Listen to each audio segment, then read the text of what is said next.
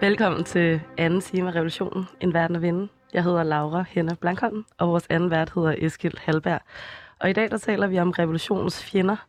Vi har besøg af Christoph Ellerskov, som der forsker i eliten. Og i første time der fik vi tegnet et billede af overklassen i Danmark en lille smule. Øh, og det skal vi bruge for at blive klogere på, hvem er revolutionens modstandere.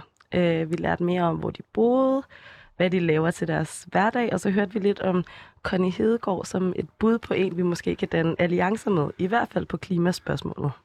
Ja, det må vi lige se på, det med Connie Hedegaard. Det kan være, at vi skal ringe til hende en dag. Jeg ved, det må vi lige, den, det skal vi lige tænke lidt over i hvert fald. Men i hvert fald her i anden time, der skal vi have lidt mere fokus på det strategiske. Og øh, det kommer så blandt andet af, at, øh, at øh, jeg har på en måde lært sådan fra min politiske skoling, at det der med at gøre sine politiske modstandere, eller det man kæmper med til nogle skurke og nogle moralsk anløbende typer, Øh, det har jeg altid tænkt, det var en dårlig strategi, fordi så misforstod man ligesom, hvad man var oppe og øh, kæmpe imod, og det der med, øh, at det ikke bare er øh, de her personer, men snarere nogle strukturer, øh, som, vi, som, vi er, som vi kæmper imod.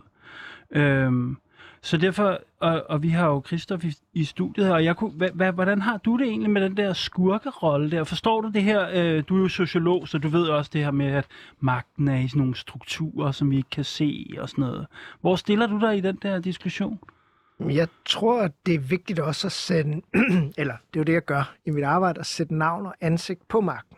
Øhm, og ikke nødvendigvis gøre dem til, til skurke, men på en eller anden måde, et eller andet sted måske bevæge os et eller andet sted hen mellem det mand med den høje hat, og så den der navnløse magt. Fordi det er jo faktisk sådan, at der er, altså på en eller anden måde, er udbytning er jo, om ikke et nulsumsspil, så er der nogen, der ud, der er jo nogen, der approverer den her mere værdi. Vi skal kunne se, hvad de bliver i stand til af det. Altså den her fokus på den ene procent, og på hvordan at, at velstand samler sig hos nogle få personer, og nogle gange de personer, så er ikke nødvendigvis skurke, men de er jo nærmest sådan lidt mere fjollede, ikke, når Jeff Bezos bygger sådan en penisraket. Ikke? Så, ja. så på en eller anden måde understreger det jo den, hvad man sige, hvor bizarre uligheden er. Vi har folk, der sulter, mens der er andre, der smider penge efter 100 meter lange lystjagter og alt muligt. Mm. Helt, helt not. Den del af det, synes jeg er vigtigt at, at, at få frem og forstå. Og så skal man jo også huske på, at da i, i hvad man siger, populærkulturen, er der sådan havde kærlighedsforhold, både en fascination ja. og en forarvelse af de her elitefolk, eller sådan. Og så, og så tror jeg, det er vigtigt der ligesom at sige, men på en eller anden måde at understrege, at det er en, det er en social proces, der også nogle gange ophøjer dem her, og at vi ikke nødvendigvis behøver at have en elite, der ja. ser ud, ligesom ja. den gør, eller, og, og der kan man sige også et historisk blik på, okay, eller sammenlignet vil jeg sige, i andre lande, der, der, i nogle lande, der er det enormt vigtigt at klare sig godt i skolen for at blive topdirektør, i andre lande er det ikke, eller sådan, så ligesom at, at på en eller anden måde også gå ind og, og, og turde tage diskussion om, om den ideal, vi har, og så ja. også, det her med elitenetværkene handler jo også mm. nogle gange om, at at understrege, at der er nogle, nogle blinde vinkler i den måde, man træffer beslutning på. De her elitefolk lever i en anden verden end os. Ja. Så det vil sige, at, at, at nogle gange at deres forståelse af folks problemer af virkeligheden, det vi kalder privilegieblinde, hmm. det er også noget, der, der kan ramme dem. Så på en eller anden så, så øh, øh, men hvis vi nu skulle lave en eller anden form for kampagne og adressere det her, eller splitte overklassen, altså altså, at, er du på det hold, som ligesom er sådan, nu ved jeg ikke, hvor meget jeg kan lokke dig med til sådan en politisk kampagne, men altså, skulle vi, skal vi klaske nogle af de der fra eliten op på nogle plakater? Altså sådan, ligesom sådan, er, altså, er det, kan det være gavnligt at mobilisere over sådan, du ved, Jeff Bezos, eller har, har vi nogen, der minder om, øh, det, det, det er jo lidt ekstremt i USA, men altså, kan, det, kan man, altså, tror du, man kan mobilisere på det, for eksempel? Jamen det, det tror jeg da, altså, man kan jo dybest set sige, at det er jo øh, det, er jo, det, er jo et enormt ressourcespil, der ligger i, i dag, og vi har nogen i Danmark, altså folk, der har absurde godser og køber masser af, af jord. Ikke bestsellerfamilien, som er den største jordejer i Skotland, udover den øh, engelske dronning. What? Okay, wow. Øh, Lego-familien, som ligesom, så har folk, altså, så har de sådan nogle studerier, heste og, og godser og alt muligt andet. Altså, du har jo masser... Kaster penge efter alt muligt. Ja, altså noget, som jeg også går op i, det er ligesom de her fonde, som nogle af de her elitefolk styrer, hvor der så ligesom bliver sat alt muligt værk for de her hobbyprojekter. Så nu har vi et operahus, og hælder en masse offentlig kulturpenge ja. i noget opera, som der ikke rigtig er nogen almindelige mennesker, der har råd til at gå ind og se. Anyways, øh, altså... Fordi de skal bruge deres penge på noget, eller når man er så rig, så har man brug for at vise, øh, at man har nogle idéer, og det, ja, det bliver til noget. Ja, på den måde, nogle gange kan vi jo også bruge det til ligesom at sige, okay, noget af den der landby-ting, så, så, så, nogle gange kan det så være lidt tilfældigt, så er der nogle rige mennesker, der bor i Sønderland, så bliver der passet nogle kulturpenge ind der, ikke? Men altså, dybest set vil jeg da godt kunne forstå, hvis jeg som almindelig skatteborger bosat uden for København, og så tænker, okay, hvor mange penge kaster vi i det kongelige teater som kulturinstitution? Altså, hvad får jeg, eller sådan, hvad får jeg ud af dem, som ligesom, fordi det bliver sådan et, et, et eliteprojekt ja. på en eller anden måde. Så, så, så, så både at gå op i, ligesom, hvad er det for nogle eliteprojekter, som der bare bliver kanaliseret i virkeligheden også offentlige midler i, men også Jamen, er mod til at sige, at hvis vi tager Lego-familien, de har jo alligevel en formue på de er oppe på 150 milliarder eller sådan wow. noget. Som er deres personlige ejendom? Det er deres personlige ejendom, ikke? Altså, det, det, det, det, er jo det er jo seriøst mange penge. Ja. Altså, der kunne vi jo lave, øh, hvad hedder det, øh, fuld luksusmetro for alle københavner for de penge. Altså, der er jo masser af ting, der ligesom øh, øh, kan, kan lade sig gøre. Så, så der er jo også et element i, at den der øh, absurde velstand kan være en ting. Altså, og, og nogle gange kan det jo også være noget andet, hvor man kan sige, at så, så bliver der iværksat sådan nogle besynderlige konstruktioner, som ja, som for eksempel som Københavnerkyisme og sådan noget by og havn. Hvor, ja, ja, ja. Så skal der være alle mulige lækre ben til Jens Kramer, som ja. er tidligere overborgmester, ah, okay, hvor man kan sidde og få et par millioner for at være bestyrelsesformand, ja. og ligesom drive et eller andet øh, bizarrt. Som der nu også er i gang med at lave den almene boligmasse om til private ejerboliger. Ja, og, men jeg tænker på, kan, i forhold til det der Eskild sagde før, med en, en form for kampagne, eller det her med at, at udstille det her, det med, med at gøre dem til skurke, altså, så hvis vi bare lige skal samle op på noget af det, du siger, Christoph, det handler om at, at vise absurditeten i, altså kroner og øre. Hvad, hvad er det, de her mennesker faktisk besidder, og hvad vil vi kunne få for de penge? Hvad øh, udleder de af CO2 på hvad deres, udleder de med af deres CO2? privatfly, med deres, øh, ja, med deres jagter, med deres... Altså, øh, det er jo heldigvis også en masse forskning, der ja. begynder at tage fat på, ja. som faktisk peger på, hvor helt absurd, øh, altså hvor dyre udledningsmæssigt, øh, eller hvor meget, hvad man siger, ab, altså ulighed koster i, at folk flyver, flyver frem og tilbage, har privatfly, har lever, som lever deres, deres ja. eget univers. Så, så på den måde, så, så, så tænker jeg egentlig, at, at, at det er jo også vigtigt, jeg plejer nogle gange at sige, hvis jeg skal simplificere min forskning, der er nogen, der har magten, det er ikke dig. Og problemet er jo så, at der er masser af ting, som, som bliver fordelt skævt i deres retning, hvor at hvis de tager ressourcerne, så får du dem jo ikke. Nej. Øh, Vigtig pointe også her, ikke? at magten, det ved jeg også, du sagde til mig, da vi snakkede i, i radioen, øh, da vi snakkede i telefon sammen, og det var også på noget af det, vi indledte øh, øh, første time med, ikke? det der med, at magten og ressourcerne er i en vis forstand i en, et nulsomspil. Altså, hvis nogen har nogle ressourcer, så kan vi andre ikke få dem. Det på, og derfor er der kamp om dem, eller et eller andet. Det... Ja, man skal huske, at de her elitefolk er ja. interessante, ja. fordi de har ressourcer, enten akkumuleret, eller lige nu, hvor de er i stand til at få andre folk til at gøre, hvad de siger. Aha. Så på en eller anden måde, for at de skal være relevante i denne her sammenhæng, så skal de, hvis de er fagforeningsledere, eller politikere, eller ledere af så det, kan de mobilisere eller få nogen til at gøre noget. Så det vil sige, at i det øjeblik, vi får mere selvbestemmelse, så koster det jo også noget. Så man skal også huske, at de privilegier, man får af at være i de positioner, de kommer jo på baggrund af, at man er i et magtrelation med andre mennesker. Ja. Øh, og, og derfor mener jeg, eller sådan, derfor så er der, hvad man siger, en klar interessemodsætning. Mm-hmm. Gør det dem nødvendigvis til skurke, eller nogle gange kan man godt have fælles interesse, eller, eller skurke, øh, men, Øhm, men det gør da i hvert fald, at man skal kalde dem ud på den del af deres praksis, Det det. den del af deres magt, som er afhængig af andre. Det her med call-out, det er meget godt. Det skal vi lige sk- skrive os bag øret til siden, til sidst, eller til senere. Men jeg, jeg, øh, øh, inden, vi, inden vi går videre, så kunne jeg godt lige alligevel tænke mig at komme omkring det der spørgsmål omkring, hvad kan man sige, øh, hvis vi nu, øh, som, altså, hvis vi nu øh, vipper Le- Lego-familien ud til siden eller et eller andet, og, og ligesom øh, tager deres penge eller et eller andet, altså kører, det, kører maskinen ikke bare videre alligevel? Altså forstår du lidt, øh, altså jeg vil ligesom tilbage til det der med, at selv kapitalistklassen er i en vis forstand også underkastet nogle strukturer, eller, eller hvad? Man kan jo sige, at, at når vi har de her fondsejede virksomheder, så kan man sige, at, at der er jo så ikke længere nogen, der er så nogen, der på en eller anden måde kan udnytte den magt, fonden giver dem, eller et eller andet. Så det er jo klart, at, at, at, øh, at det kræver jo også så en eller anden snak om, hvordan man demokratiserer store selskaber, øh, og måske kan man også sige, selve ideen om meget store virksomheder er måske også magtmæssigt problematisk, fordi store virksomheder nødvendigvis lever af på en eller anden må- måde monopolisere Ja. ja. markedet. Ja.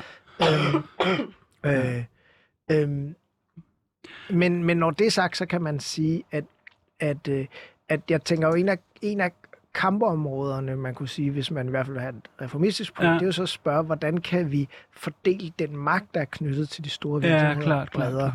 Fordi, øh, ja, og nu, øh, det var meget godt at få det her, kla- øh, få lidt klassehad ind i studiet her. Der var sådan lidt det der med, at vi godt må, vi må godt pege ud, og Det skal Ja. kaldes ud, hvad det er for en rigdom, som der er nogen, der sidder Ja. på, som de ikke øh, afgiver til nogle andre. ja. Og jeg synes også, det vil være godt med et ekstra perspektiv på det her med, øh, hvordan vi kan tale om klasse, øh, og måske også, hvad det er for nogle udfordringer, som det skaber i os selv, når det ikke kun er strukturer, der er ude i samfundet, men også noget, som der foregår inde i os selv. Øhm, og Ivona Kristic er psykolog, og hun har undersøgt det her med, øhm, hvordan det med klasse, det påvirker os i vores relationer, men måske også, hvorfor det kan være svært at snakke om. Hej Ivona. Hej. Hej. Øhm, vi har jo Christoph inde i studiet, og nu har vi lige øh, brugt lidt tid på at snakke om det her med, øh, skal man gøre øh, overklassen til skurke? Øhm, men du har kigget på noget af det her, der handler om måske de psykologiske aspekter af det med klasse. Vil du fortælle lidt om, hvad du synes, der Ja. er interessant i forhold til det? ja, altså jeg er jo jeg er jo ret ny psykolog, så det er ikke sådan så frygtelig lang tid siden, at jeg skrev speciale. Ja. Øhm, og så var det lidt i den forbindelse, at øh, min marker og jeg, vi prøvede at lede lidt efter en klasseforståelse, som, som kunne klæde os lidt på til at blive nogle bedre psykologer. Mm-hmm. Øhm, og så øhm, og, og det var lidt noget med at, at prøve at få et magtperspektiv, øhm, når vi øh, når vi forstår menneskers forbindelser. Det er ikke rigtig noget, man lærer så meget af på psykologiuddannelsen, Nej. og vores oplevelse i hvert fald. Øhm, og så endte vi med at blive meget optaget af sådan noget, som er lidt mere, sådan lidt mere relationel forståelse af klasse, end, end det, jeg har i hvert fald lyttet lidt med til, når jeg snakkede om den første time, Mm. som også har lyttet rigtig spændende. Ja. Men, en, re- en øhm, relation, det er relationelle, siger du, i forhold til Ja, klasse. så det er lidt mere sådan en tilgang, hvor at øhm, altså, hvor man prøver at forstå lidt mere, hvordan klasse påvirker os mere sådan i vores hverdagsliv. Sådan noget med, hvordan at øh, altså, altså det der med ikke kun at pege lidt ud af, men også at klasse er noget, som vi går og bærer med os øh, Mm. mm. i vores kroppe, og noget, som, som vi også oplever følelsesmæssigt, og som kan samle sig i sådan nogle følelser Mm-hmm. af for eksempel lidt grundlæggende berettigelse, når vi sådan orienterer os i verden, eller, eller sådan nogle Ja. underliggende følelser af forkerthed. Øhm, og jeg synes i hvert fald, det var spændende det her med at, at prøve at tænke det også lidt som noget, vi alle sammen gør i vores hverdag, og som vi gør ved hinanden. Så for eksempel, Øhm. hvis man er en del af den øvre middelklasse, så har man en følelse af, at man gerne må være her, eller man har ret til at være i bestemte rum. Eller... Ja, det kan det være for eksempel, altså at øhm, nu i mit arbejde, jeg arbejder som skolepsykolog nu, så har jeg for Ja. nogle meget forskellige møder med forældre, øhm, hvor det godt kan, kan vise sig, det kan i hvert fald være lidt et, et perspektiv, man kan tænke ind i sådan et samarbejde, at, at der er nogen, hvor, at, hvor det er mere sådan, øhm, det forventer at forvente at få hjælp og søge, og, og sådan også lidt afkræve det for eksempel. Det, det tænker jeg også kan være klassegjort, hvor at der er nogen, nogen øh, hvor at ja, man kan sige, at man træder meget mere tilbage og meget mere varsom om på en eller anden måde at tage andres tid og sådan noget. Øhm, der kan i hvert fald være nogle klassegjorte ting i det på spil, øhm, som jeg synes er vigtigt. Men jeg synes, at det var, altså, jeg havde en oplevelse af, at det var rigtig svært faktisk, da jeg begyndte at skrive speciale om, da det blev færdigt, blev vi på en måde bekræftet i, at det er et vildt vigtigt perspektiv, men at vi ikke ved særlig meget om det som psykologer. Og generelt synes jeg også, at de drøftelser, vi havde, de sådan lidt viste, at der er sådan ret lidt sprog for det. Så øhm, der findes ikke så meget litteratur, eller det er ikke noget, som, som psykologer beskæftiger sig så meget med, det her med, hvorfor, hvorfor kan man have øh, det, du sagde, hvorfor kan man være for pint, og hvorfor kan det hænge sammen med øh, ens klasse? Baggrund. Ja, også hvordan sådan følelser, altså hvordan de kan være, altså hvordan de kan være altså klasseforbundne, mm. at der kan være nogle bestemte måder at tænke, øhm, eller altså at, at føle sig i sit forældreskab og sådan noget, som kan gøre med, om om den måde, man gør forældreskab på generelt bliver sådan vurderet som den rigtige eller værdifulde, eller hvad det er for nogle normer, der dominerer og sådan noget. Jeg synes mm. ikke, det er noget, der sådan fylder så meget, men jeg synes både, det var sådan i sådan et helt psykologfagligt kontekst, men jeg synes også, altså fordi der er jo altid sådan der, når man laver sådan nogle processer, man går i skole i mange år og skriver de der opgaver ja. langt, så har man også mange snakke med sine venner omkring det. Ja. Og der synes jeg også, at jeg havde en oplevelse af, at når man så skulle tage de der lidt altså snakke om klasse fra sådan lidt højere klinger, og så mm. prøve at gøre dem mere konkrete, og sådan mere tænke omkring sådan om i vores relationer med mm. venner, eller i kærlighedsrelationer, eller sådan noget. Hvordan, hvordan er det så egentlig, det kan komme til at fylde? Øhm, der synes jeg også, at, der, at, at, at, at, at jeg oplevede flere gange, at vi på en eller anden måde sådan manglede sprog for det. Ja. Øhm, Har du nogle eksempler på altså netop det her med det intime eller det nære i forhold til relationer, hvordan et klasse ligesom kan være på spil. Kan du komme i tanke om nogle eksempler, som I snakkede om på det tidspunkt? Ja, øhm, Jamen, jeg kan huske, at vi havde sådan lidt en sjov diskussion på et tidspunkt øhm, med, i det kollektiv, jeg boede i, omkring om vi skulle have om vi skulle have tv, det er sådan en ja. meget klassisk diskussion, ja. jeg tror, den er i mange kollektiver. Og der, der havde jeg en oplevelse af, at så sideløbende havde vi også nogle af de her drøftelser omkring klasse, øhm, fordi mine kollektivister gerne ville hjælpe mig med, med at skrive opgave. Og så øhm, havde jeg så, så oplevede jeg i hvert fald, at, at det er som om, at der kom en lidt mere, der kom lidt flere nuancer ind i, hvad, hvad det for eksempel også handler om, når man snakker omkring sådan, skal vi, skal vi egentlig have os et tv her eller ikke? Mm. Og, og vi begyndte at forstå lidt mere, at folk havde noget meget forskelligt på spil, og at, øh, og der er også meget af sådan en lidt, altså en underliggende norm omkring sådan dannelse, som er sådan meget ja. middelklasseagtig. Mm. Som der på en eller anden måde sådan væver sig ind i det. Mm. Og det synes jeg bare gjorde, at der kom en lidt større altså sådan en forsigtighed på en eller anden måde, i den måde, vi var omkring hinanden, at folk blev lidt mere sådan følsomme omkring, hvad, hvad der kan være på spil for forskellige mennesker. Og så synes jeg det her med, altså sådan, jeg tror måske generelt, jeg blev ret optaget af det her med middelklassehed i det. Ja, ja præcis. Nu har I snakket meget om elite jo. Ja, præcis. Øhm, kan du ikke fortælle lidt om den her norm, som du, som du nævner? Altså den her middelklasse-norm. Hvad, hvad det ja. er for noget? Ja, altså jeg kan mærke sådan, jeg kommer, jeg, jeg, jeg, jeg kommer til at spjætte lidt over og, og, og, og være lidt sådan ekspertagtig på det, fordi at, øh, jeg synes ikke, jeg er så sådan ekspert med det. Jeg er ja. egentlig selv ret... Jeg føler mig sådan lidt sådan the blind leading the blind her. Fordi jeg ved, det, det har noget med køn og klasse at gøre, at du ikke føler dig som ekspert. ja, det kan godt være. Ja. Øhm, men der er jo også noget med, at der ikke, jeg har ikke en oplevelse af, at der, at der er vildt meget kontekstspecifik forskning omkring, hvordan middelklassehed i en dansk kontekst øhm, kan se ud. Nej. Øhm, så det, jeg synes, at der er noget med, at man at prøver sig at sammensætte lidt et puslespil, der forklarer lidt, øh, hvor man ser lidt nogle brudstykker af, hvad, hvad, hvad det blandt andet kan handle om, sådan så at det ikke bare bliver sådan en lidt altså noget lidt usynligt, hvor man virker lidt sådan umarkeret. Øhm, men der har jeg læst, at jeg synes, der har været nogle, på en eller anden måde, sådan lidt brudstykker, som, som jeg synes kan hjælpe lidt til at prøve at få lidt blik for, hvad det kan handle om. For eksempel så, øhm, så er der sådan noget, øhm, der var sådan en, der er sådan en forsker, der forsker sådan noget med humor, mm. øhm, som snakkede meget omkring sådan forskellige måder, at man sådan, altså sådan, hvordan man, hvad man griner af, og hvordan man, øh, altså sådan middelklasse måder, og på en eller anden måde sådan indgå i det. Mm. At, at noget med, at, at der kan godt være sådan noget meget middelklasseagtigt omkring, at man hvis man skal være til noget, synes det er sjovt, altså skal det være på sådan et lidt højere plan, mm. og det skal være noget, man føler sig sådan lidt udfordret af, og noget, hvor at man sådan har regnet den lidt ud. Mm. Det synes jeg var sådan... Øh, jeg kan også huske, du nævnte, du nævnte også, da vi snakkede sammen, sådan en middelklasse øh, kontrolleret ukontrollerethed. Nå ja, hvad, hvad, hvad er det for noget? Øh, jamen, det er bare sådan noget med, at der at, at øh, jamen, at middelklassen jo sådan traditionelt på en eller anden måde har sådan, at det har været forbundet med sådan nogle øh, idealer omkring sådan mådehold og sådan noget med at være kontrolleret. Mm. Og så har der været en kritik af det. Mm. Øhm, og så er der sådan en form for, der er i hvert fald nogle forskere, der beskriver sådan en form for middelklasse identitet, som er sådan, hvor man på en eller anden måde tager afstand fra det her med kontrollerethed, mm. så man på en eller anden måde... Man skaber noget vildskab, fordi ja, man, man har ikke lyst til at være rigid, eller... Nej, man fremfører sig i hvert fald på sådan en måde, hvor at, at det virker som om tingene er lidt ude af kontrol. Men, øhm, men, men, men det er de ikke rigtigt. Og man mister på en eller anden måde ikke rigtig altså sådan retning i livet i forhold til hele tiden at nå sådan nogle lidt privilegerede poster. Så man er sådan hele tiden på... Man slingrer ligesom ikke fra den kurs.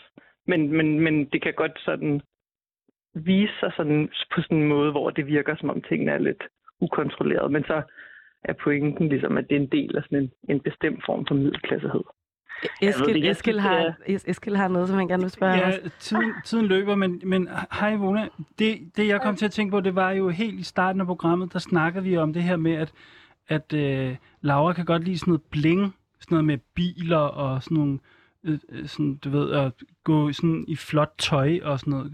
Gå lidt mm. op i den stil, og jeg afskyr det ret meget. Sådan, jeg, jeg hader det. Du vil helst have grimt tøj på. Jamen, jeg, kan, jeg, jeg er ikke sådan interesseret i det, altså, og jeg synes, dem, der er det, det jeg synes, der er noget ubehag ved det. Altså, kan, er det noget, har det noget med det, vores klasseforhold at gøre? Altså, for, forstår du, hvad jeg mener? Altså, det der med, ja. hvorfor... Hvad er det, du synes er ubehageligt? Jamen, jeg ved det ikke rigtigt. Altså, det er, men jeg tror, det er det der med at være sådan autentisk, tror jeg. Altså det der med, at, nå, du ved det her, nå, jamen, det her, nu skal jeg ikke blive en psykolog-team, det her, vel, men det der med, er så at, god til at stille spørgsmål. Hvad er det, du synes, der er ubehageligt? Jeg synes bare, du skal få ud med din følelse.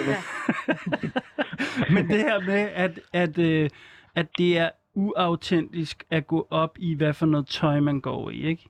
Jeg har jo ligesom bare haft det samme tøj på i 20 år, som er sådan en sort t-shirt og et par sorte bukser ikke? Øh, mm. Øh, øh, nej, men jeg kommer bare til at tænke på, om det har noget at gøre ja, med min klasse være. eller et eller andet. Øh, Jamen, tænker ja. jeg da helt sikkert godt, det kunne have. Jeg ved ikke, om jeg har viden nok. Nu det er jo jer, der er psykologerne i det. Men ja. jeg tror, det jeg i hvert fald kan blive optaget af i forhold til det, er, om det er noget, som altså, hvad det er, der kan gøre, at man føler sig tilpas i det. Altså, bliver du, altså, om man nogensinde bliver i tvivl om, om man er sådan en, der kan være i forskellige rum. Altså sådan, fordi... Ja, altså, har det, det, der, er noget selvtillid, der er noget selvtillid ja. i det der med at kunne gå ind på en radiokanal iført sådan det, det samme gamle tøj. Ah. Altså, fordi du er måske ligeglad med, om hvordan du fremstår, ja, okay. fordi du har ikke brug for at kæmpe måske. for at vise, at du ja, hører måske, til her. Måske, det kan godt være. Jeg glider det var bare, bare lige en lomme, lige, lomme igennem, ja. hypotese. Ja, no. Men, så der er men, i hvert fald lydet ret meget, der, der synes jeg, som jeg har læst, som, som, som har sådan nogle lidt spændende pointer omkring, at meget af privilegie ligger i sådan en den der lethed omkring at bevæge sig i forskellige rum, og sådan tilpashed på en eller anden måde. Mm det synes, jeg, det synes jeg egentlig er en lidt spændende pointe, men jeg kan jo ikke sige, om det er det, der er på spil her. Nej, men det måske. er svært. Men Ivone, jeg tænker bare lige til sidst, så vil jeg bare høre, om du har et, har du et forslag til, hvordan man kan øve sig øh, i at snakke om, om klasse, og hvordan det påvirker ens relationer, altså med, med dem, som der er omkring en? Øhm, ja, altså, jeg har i hvert fald haft ret gode erfaringer med at prøve at gøre det lidt i sådan en lidt form for basisgruppestruktur. Øhm, det synes jeg lidt... Hvad betyder det? Kunne noget. Jamen, det er lidt sådan en øhm, måde at organisere sig på, hvor man er sådan en lidt mindre gruppe. Jeg tror, det er tit sådan noget 6-8 mennesker eller sådan noget, hvor at man på en eller anden måde prøver at dele ens erfaringer, mm. og så sådan få dem lidt koblet sammen, og på den måde blive lidt mere opmærksom på, at at, det, at noget af det, man oplever, ikke bare bor inde i en selv, men også er sådan strukturelt.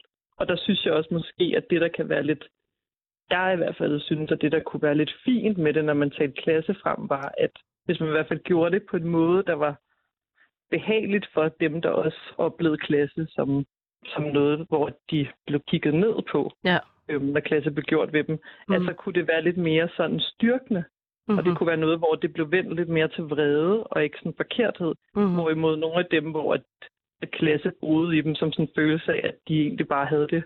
Altså var enormt dygtige og på en eller anden måde lykkedes rigtig meget med alting i deres liv. Ja. Så kunne det måske blive lidt mere til sådan en form for sådan lidt forsigtighed, mm. som Mhm. også kan være sådan meget fin. Ja. Så Ja. altså en, en opfordring til at gå sammen på tværs af erfaringer for at kunne skabe et nyt sprog omkring, hvad klasse gør. Øh, også for dem, som der oplever klasse som en modgang. Tusind tak, Ja, fordi okay. vi lige måtte ringe til dig, Ivona. Ja, velkommen. Hej. Ha' det godt. Hej. Hej.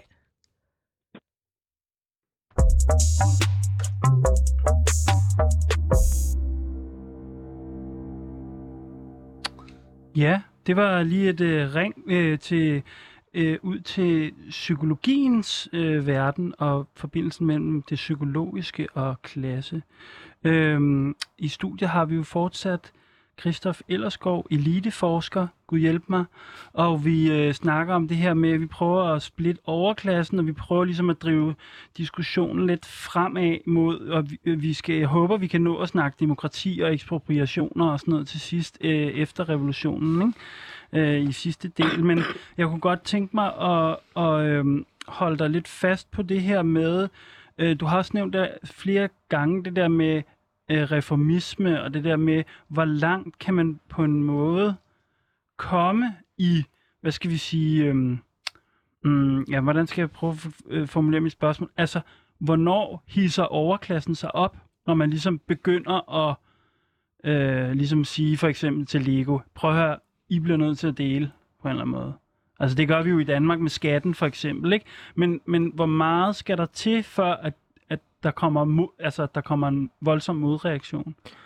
Jeg siger, det er jo, hvad man siger, det er jo også ligesom resultat af nogle historiske kampe. Vi har jo gang i sådan et forskningsprojekt nu, hvor vi prøver at se, hvad der skete faktisk hele opvejen op igennem det 20. århundrede. Ikke?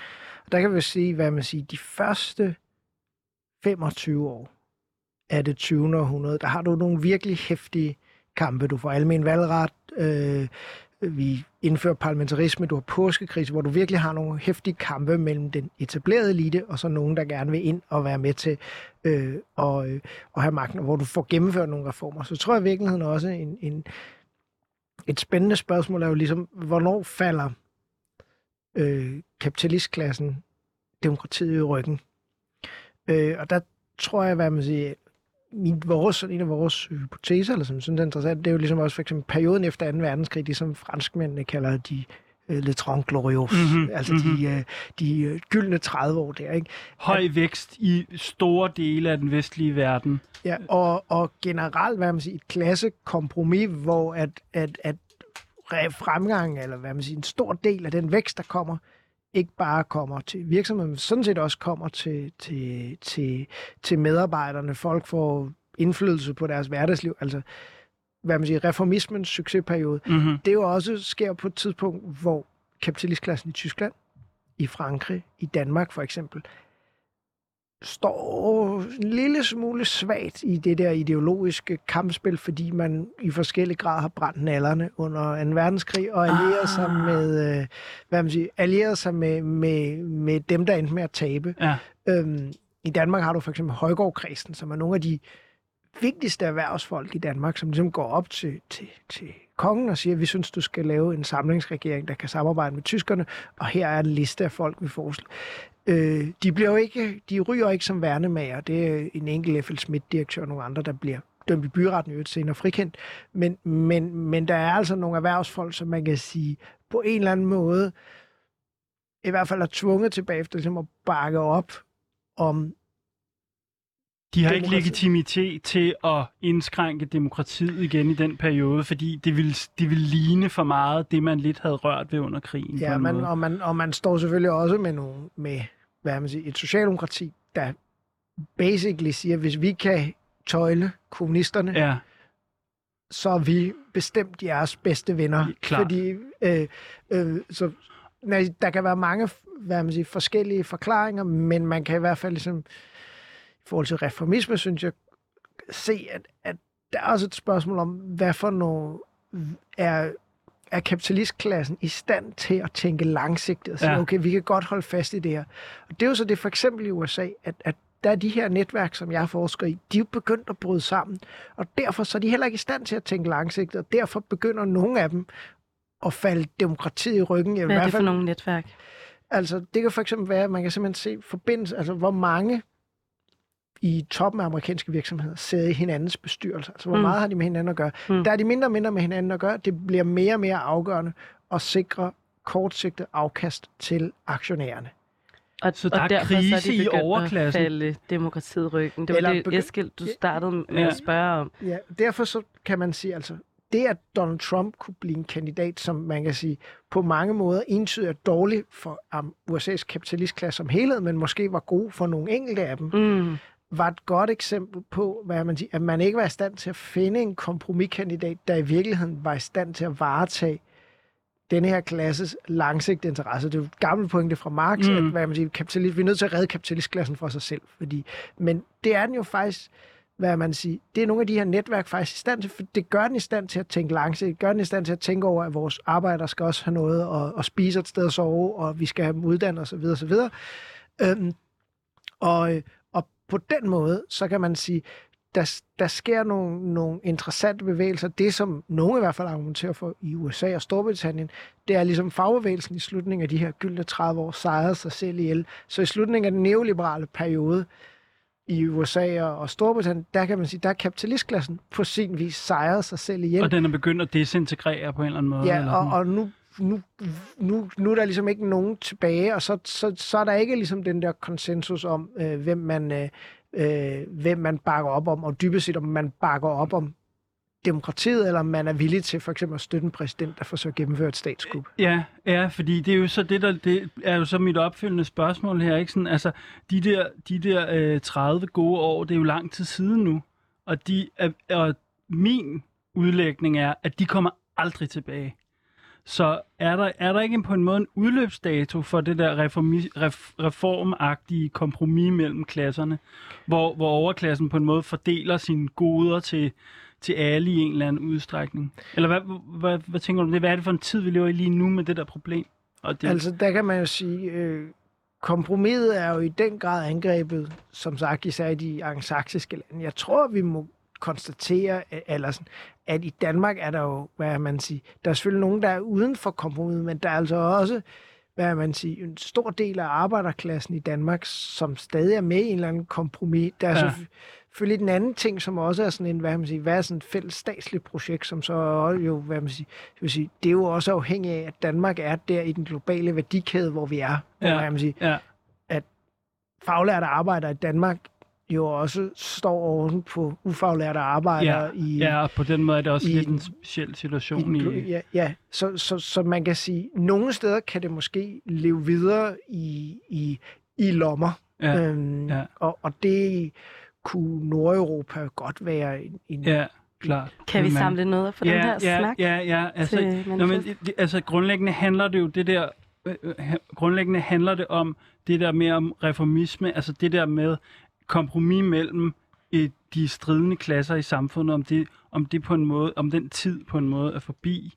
Det er, der er alvorlige sprækker nogle steder i verden, men lige her, hvor vi bor, virker det faktisk som om overklassen, får trods nogle modsætninger, faktisk fortsat er ret godt organiseret i en vis forstand. Ikke? Øhm, vi, skal, vi skal på en måde lidt huske at have noget med til manifestet her siden. Det ved jeg ikke, om du ved, Christoffer, men vi skal, vi skal samle lidt op til sidst. Vi er jo i gang med det her øh, øh, manifest. Men øh, inden da, så øh, tænker jeg, at øh, vi skal til brevkassen måske. Er det ikke ved at være tid til den? Skal, du, kan du ikke trykke på knappen, så starter vi brevkassen?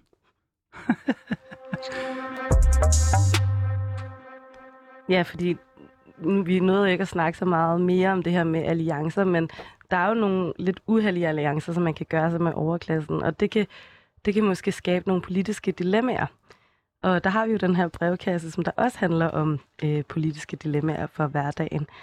Øhm, og vi har fået et spørgsmål, øh, som der handler om netop det her med, kan der opstå nogle dilemmaer i forhold til ens politiske modstandere, når det kommer til dating? Øhm, jeg læser lige øh, Det er spørgsmålet altså virkelig et svært spørgsmål, det her. Men ja, jeg glæder mig meget. Lad Okay. os tage diskussionen. Kære revolutionen, jeg har følgende dilemma, som I gerne må hjælpe mig med.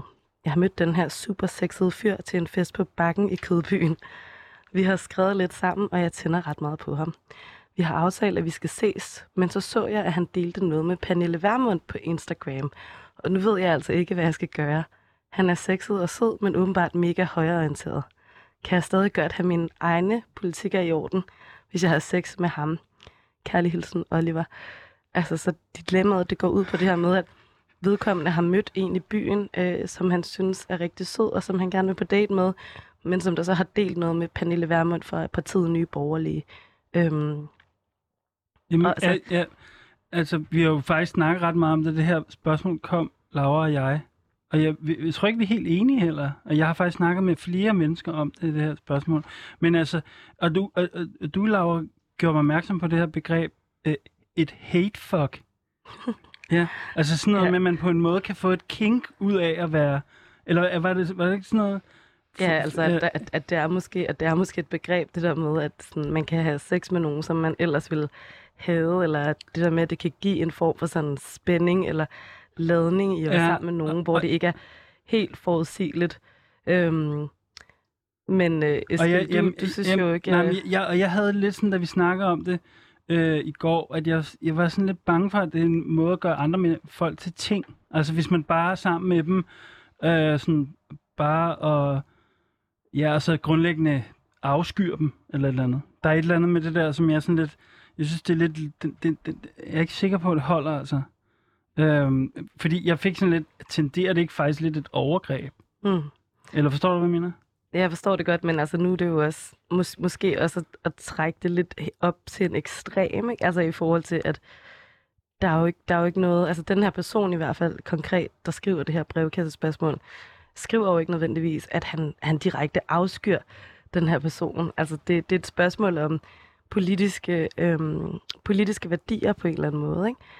Og jeg synes også nogle gange, at det kan være lidt øhm, svært at snakke om sex og begær på sådan en på, jeg synes også, det er lidt naivt, at man kan snakke om, at det kan være helt etisk, eller man kan have de helt rette intentioner for at være sammen med nogen. Øhm, og så på den anden side, så forstår jeg jo også godt det her dilemma med, at man øh, ikke kan relationer til folk, som der kan skade en selv eller ens omgivelser. Altså for eksempel, hvis de er øh, racister.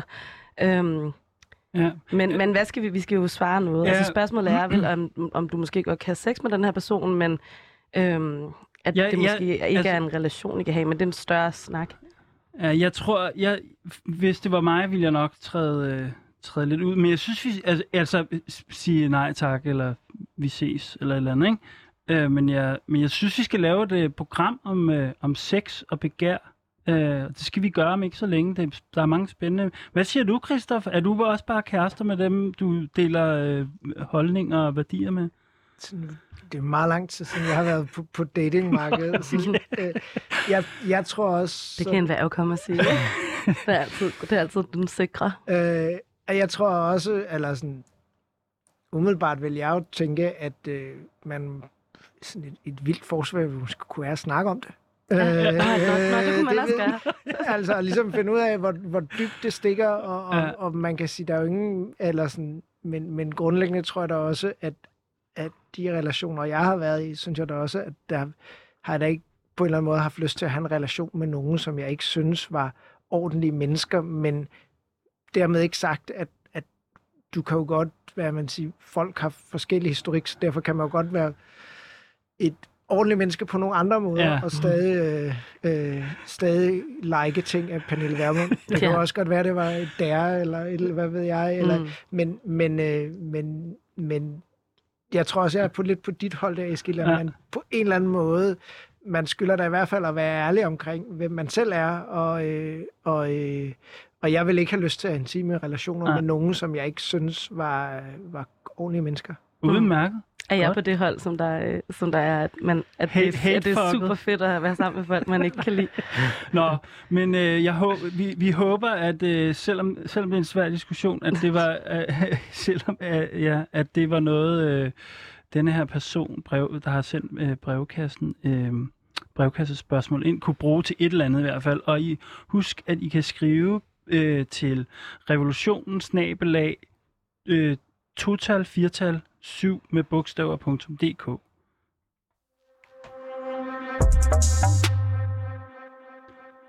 Tiden iler, og øh, nu skal vi frem til, til det sidste led i programmet. Vi prøver jo ligesom efter bedste evne også at øh, fantasere lidt om, hvordan et helt andet samfund kunne se ud.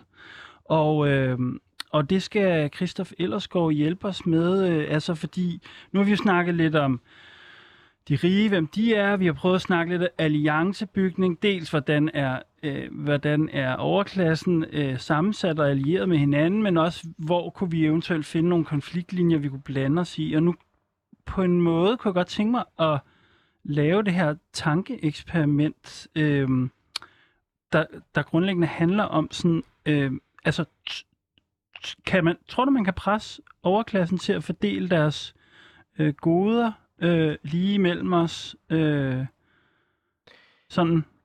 Mm, måske ikke helt lige, men jeg tror godt, man kan åbne den politiske flanke, for eksempel med formueskat. Mm. Øh, og jeg tror jo også, at man kan åbne op for en demokratisering af det, vi kalder arbejdslivet. Altså, øh,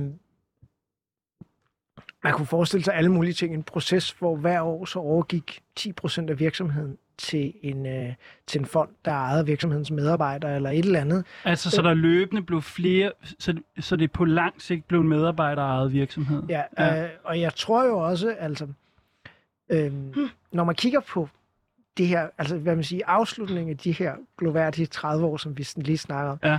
der er været at kigge på programmet for VL-døgnet, som er der, hvor VL-grupperne, som er de her sted, et af de her mødesteder, det hedder simpelthen, der er en varm kartoffel på forsiden, en dampende kartoffel, hvor der står medindflydelse, medejerskab, med øh, et eller andet. Sådan tre, hvordan håndterer vi den her varme kartoffel, hvor det er helt tydeligt, at det, som kapitalistklassen eller lederen, virksomhedslederen snakker om på det her tidspunkt, det er, hvordan håndterer vi de her krav om økonomisk Aha. demokrati? Hvordan møder vi folk? Øh, der, vi har jo også, hvad man siger, elementer af, det føles bare ikke så demokratisk, fordi det er toppen af fagbevægelsen, toppen af arbejdsgiverorganisationerne, der styrer vores pensionskasser, men vi har jo faktisk ting, som i virkeligheden er ejet af os i fællesskab. Vi har bare, kan bare ikke, det er meget svært at gøre vores demokratiske indflydelse gældende. Så, øh, så på den måde, så tror jeg egentlig godt, jeg tror egentlig, det, det er muligt, det er klart, det foregår ikke uden sværslag, det foregår ikke uden, at man har en politisk position, hvor denne her, hvad man siger, de ledere og ejere af de store virksomheder er skudt væsentligt mere i defensiv, mm-hmm. end, end, øh, end, end de er nu. Øh, og så tror jeg fremholdt, det handler om ligesom at, at sige, for mig handler det også derfor, jeg måske startede programmet med at sige, sådan rent politisk selv ser jeg mig selv som demokratisk socialist ja. på den måde. For mig handler det om, at, at der skal være demokrati i hele vores liv, inklusive vores arbejdsliv. Ja. Og det vil jo så også sige, at man har nogle diskussioner af, hvordan får jeg indflydelse på de ting, der påvirker min hverdag, og det er typisk, hvad man siger, den virksomhed, jeg arbejder øh, på. Øh, og, og der kan man, tror jeg, forestille sig, i virkeligheden mange øh, øh, forskellige modeller. Øh. Men, men, men øh, det er jo det er jo godt nok med det her med demokratisk socialist og sådan noget. Jeg kunne godt tænke mig, at vi skruede den lidt op, eller prøvede i hvert fald, fordi du nævnte jo også i første time, at der er, simp- der er nogen, jeg er selv meget optaget af det her klimaspørgsmål. Aalborg Portland, det er, det er nok en, en, hvad kalder man det, de synger på sidste vers. Altså, den forretningsmodel, den dur ikke, vel? Altså, jeg bare, hvad er det? Og de laver, øh, hvad hedder det, cement, ikke? Det er en meget, meget stor cementfabrik, og det er den mest udledende øh, øh, produktion overhovedet i Danmark. Altså, det, det er den matrikel i Danmark, der udleder mest øh, CO2. Ikke? Øhm, og det har noget at gøre med, at man bruger enormt meget energi på at producere cement. Ikke? Øhm, jeg mener bare, er der ikke, eller landbruget, eller altså, er der ikke nogen, øh, nogen i overklassen, eller den besiddende klasse, som vi på en eller anden måde bliver nødt til at tage et lidt mere sådan radikalt opgør med, fordi deres interesser bare grundlæggende er anderledes end samfundet som helhed. Det er jo, det er jo, det er man eller sådan, man kan sige, det er jo, jeg tænker jo, i idealet må på en eller anden måde være at, øh, og, øh, og, og gøre klart for dem, at ja, det der skal ske med de, al den landbrugsjord, der er i Danmark, det faktisk, skal faktisk ikke afgøres af, hvis forældre og bedsteforældre er helt til at opkøbe landbrugsjord for 30 år siden. Det er faktisk en fælles beslutning for ja. os alle sammen. Hvis du vil blive ved med at, at dyrke jord, så er det, så er det spillereglerne. Øh, og så må man jo på en eller anden måde finde en, en, øh, en løsning, men det er selvfølgelig... Men handler det så om skala? Altså hvis der bare er nok mennesker, som der synes, at, at den jord, den skal afgives til fællesskabets og demokratiets øh, beslutninger, altså vil man så kunne presse dem til at afgive det, eller forstår du, hvad jeg mener? Det er jo, det kan man sige, det er jo svært at sige, men for eksempel når vi snakker jord, så har vi jo faktisk, øhm, hvad hedder det, vi har jo de der øh, landbrugsreformer og lensafløsning, ah, ja, okay. også der i 20'erne, hvor du, vi har jo haft en situation, hvor det har været adelen, der har haft en masse jord. Mm. Og vi har folk har været stavnbundne, og så i nogle processer har vi lavet jordreformer. Ja, og det, så det, altså, kan man, det kan ske? Altså, eller sådan. historisk set kan man sige, ja. at samfundet nogle gange ved hjælp af revolutioner, nogle gange ved hjælp af reformer, ja. har jo har jo gjort tingene mindre ulige, end de trods alt har været. Jeg kunne godt tænke mig her, fordi tiden løber faktisk, øh, øh, jeg kunne godt tænke mig at, at komme omkring det her sidste spørgsmål. Hvis vi nu leger, at vi har øh, efter revolutionen, ikke?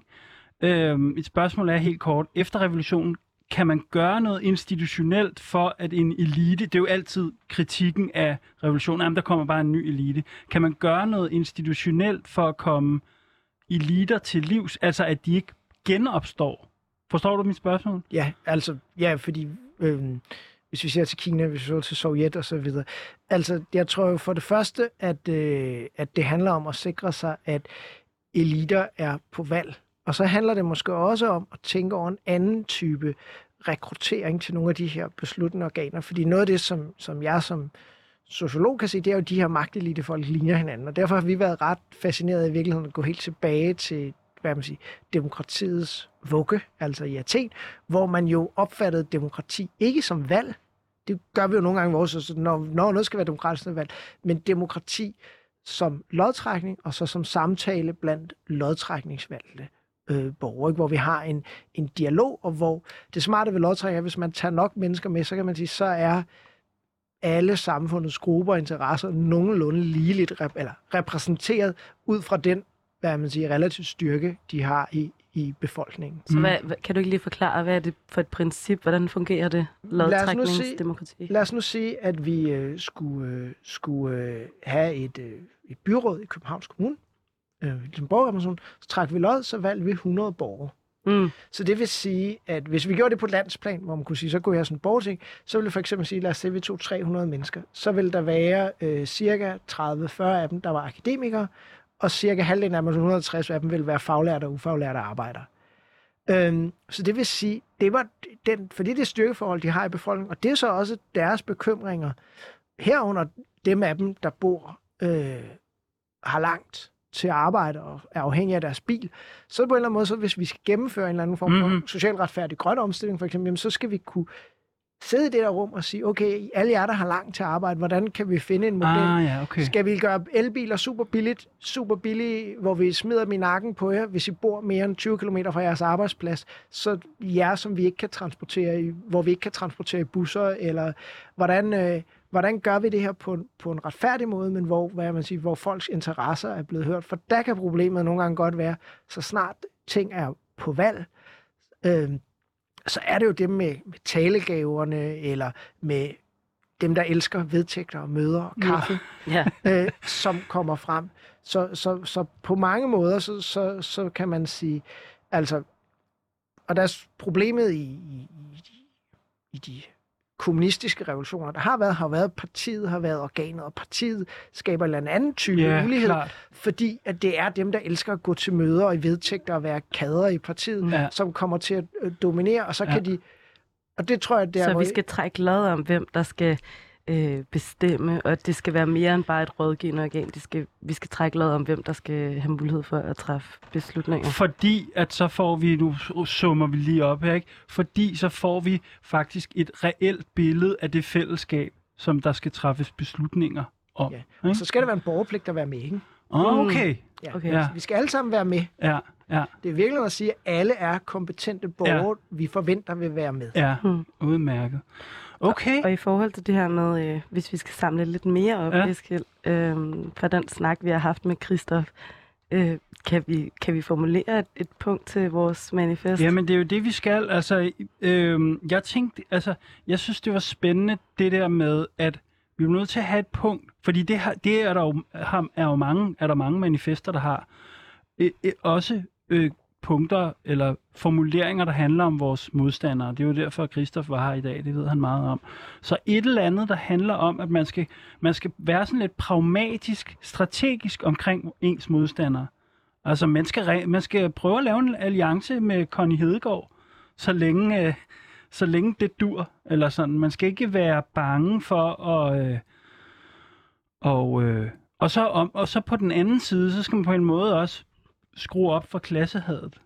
Jeg ved ikke, hvad, hvad tænker du? Hvad, hvad, har du et punkt, eller har du en eller anden formulering, noget vigtigt, du synes, vi skal tage med videre til vores program her, hvis vi skal bygge en kommunisme for det, for det 21. århundrede? Jeg tror, man skal ligesom være åben om, at man vil tage magt og penge fra nogen og Aha. give dem til nogle andre. Øh, og, øh, øh, og, øh, og i det omfang, folk gerne vil gå på kompromis med en, Mm-hmm. mm. om hvordan vi gør det på en retfærdig måde, så, så vil man gerne arbejde sammen med dem. Og hvis de holder på deres, jamen så må man jo nødvendigvis øh, gøre det ved, at et demokratisk flertal beslutter sig for mm. at, øh, at tage, det, tage noget øh, fra folk. Ikke? Ja. Så, så dybest set, så handler det, noget af det her, nogle gange siger jeg også, det handler om majoritetsbeskyttelse. Det handler om at sige, at man skal ikke have lov til at bruge ejendomsretten til at forsvare sine, øh, sine privilegier, til at forsvare en ulighed i magt i, Nej. til i virkeligheden at forsvare, hvad man siger, en his- historisk tilfældig bundet ulighed, som Ja, gør, klart, klart, klart. Og jeg har også skrevet ned øh, fra første time, at vi skal sætte navn og ansigt på magten. Ja, det synes jeg nemlig også var meget godt. Altså, jeg ved egentlig ikke, hvor det kommer fra, det der. Jeg ved ikke så meget om det, men det der med klassehad. Altså, det der lidt med sådan, det er sgu okay at hade Jeff Bezos eller sådan et eller andet. Han, har, han er ligesom ikke, altså... Eller, Eller eller det der med, at man skal gøre det, man skal udstille absurditeten i, at der er så få, der har så meget. Eller det, det du sagde Jamen, med, at man skal gøre jeg- det lidt mærkeligt. Jeg, jeg tror måske, altså det her med at hade, det gør, synes jeg ikke, jeg gør mig så meget. nej, okay. jeg tror, altså, Jamen, og det, det, er jeg på en måde glad for, fordi det gør jeg heller ikke. Men det er okay at være pisse forarvet over Ja, ja, okay. Jeff Bezos, og, og have det sådan, det, det skal man fandme ikke have lov til. Det Nej. er ikke rimeligt, man har lov til at gøre det her. Det er ikke rimeligt, vi har et system, Nej. Der, gør det her. Så det handler ikke om, at, at, at synes Jeff Bezos er forfærdelig, men det handler om, at dybest set, hvad man siger, det er okay at moralisere, og, og, have en, og hvad man siger, og kalde dem ud, når det, de gør, er åbenlyst uretfærdigt. Mm. over for det brede flertal. Men det er jo det der, jeg startede med faktisk. Ikke? Alle idioter har en adresse. Altså, Ja. det, der findes faktisk nogen, som fucker det, fucker det op for os andre. Altså, alle dem der med deres lystjagt og alt det der. Og ikke? det er okay at være indineret Ja. over dem. Jamen, det er meget godt, det der med indignation, fordi det, det har både det har, det har både en etisk dimension, og det har også en sådan slags strategisk Ja. ja. dimension, kan man sige. Skal vi slutte på den?